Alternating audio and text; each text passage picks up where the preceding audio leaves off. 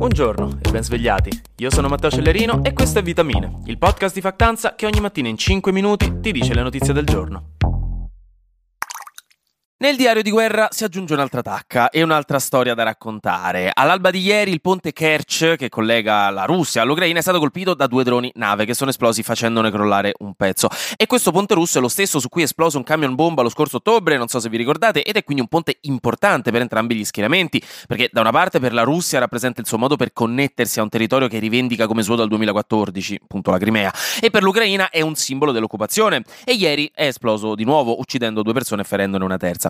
Ovviamente la Russia ha rosicato molto e come ogni bambino del campetto della parrocchia che si rispetti, che ha portato lui stesso il Super Santos per giocare, ora ha detto che la palla è sua e se la porta a casa, causando un po' di grattacapi a tutti, perché la Russia ha annunciato poche ore dopo l'esplosione che non avrebbe rinnovato l'accordo sul grano ucraino, il famoso accordo per cui ci sono voluti mesi l'anno scorso per farlo approvare, perché appunto l'Ucraina è uno dei principali esportatori al mondo di grano e ne esportava soprattutto a molti paesi poveri, la cui stabilità alimentare dipende in maniera direttissima dalle scorte ucraine. E la Russia invece controlla il Mar Nero, quindi c'è bisogno che sia d'accordo affinché le navi russe passino per portare il grano in giro. Ed ecco, l'accordo preso in precedenza, grazie anche a Erdogan, il presidente turco, scadeva proprio lunedì e la Russia ha deciso di non rinnovarlo dicendo che il ponte non c'entra niente, però fondamentalmente non gli crede nessuno, perché qualche giorno fa Erdogan stesso aveva detto sì sì raga, l'accordo si rinnova, è praticamente sicuro, non vi preoccupate. Quindi, mm.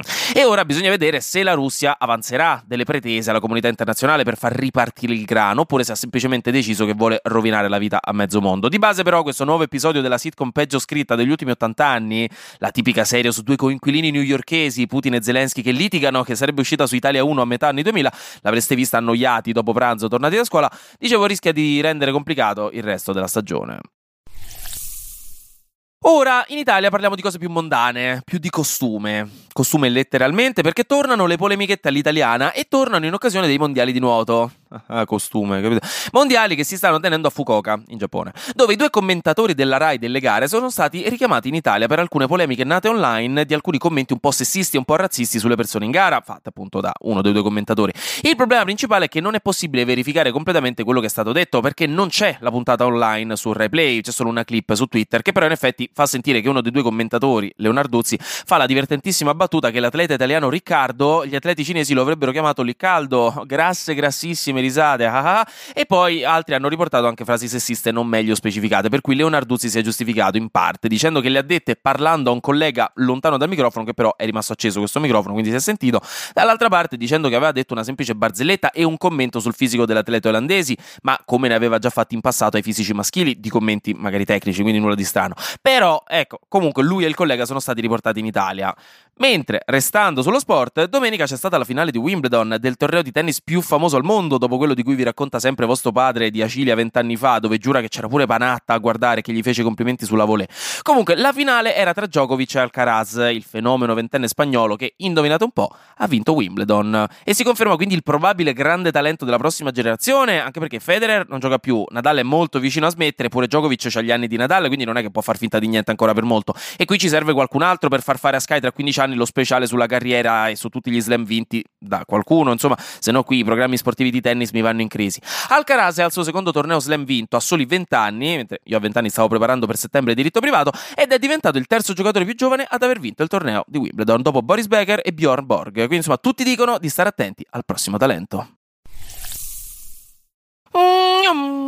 Flash News. I prossimi test di medicina che inizieranno a settembre avranno 4.000 posti in più disponibili per entrare, 20.000 contro i 16.000 dell'anno scorso, quindi dai regà in bocca al lupo, preparatevi bene. Il caldo è diventato folle in tutto l'emisfero nord e nella Death Valley in California hanno raggiunto in questi giorni 55 gradi e si aspettano di raggiungere il record di temperatura mai registrata sulla Terra, con decine di turisti che stanno andando proprio lì per sapere che effetto fa stare a 55 gradi all'ombra. L'inflazione a giugno è calata sensibilmente, ce lo dice l'Istat che ha riportato un aumento dei prezzi del 6,4% rispetto al 7,6% di maggio, quindi non male, insomma poteva andare peggio. E a scendere specialmente sono i prezzi dell'energia, ma anche dei beni alimentari. Infine, stanno raccontando la storia di un uomo del Pacifico che ha quasi capito cosa vuol dire essere uno studente fuori sede, perché è stato ritrovato nel Pacifico dopo essere sopravvissuto per due mesi mangiando pesce crudo e bevendo acqua piovana, dopo essere naufragato in seguito a una tempesta. Scherzi a parte, è rimasto in mare per due mesi con la sua cagnolina bella ed è stato ritrovato dalle autorità un po' per caso vicino alle coste messicane. Meno male.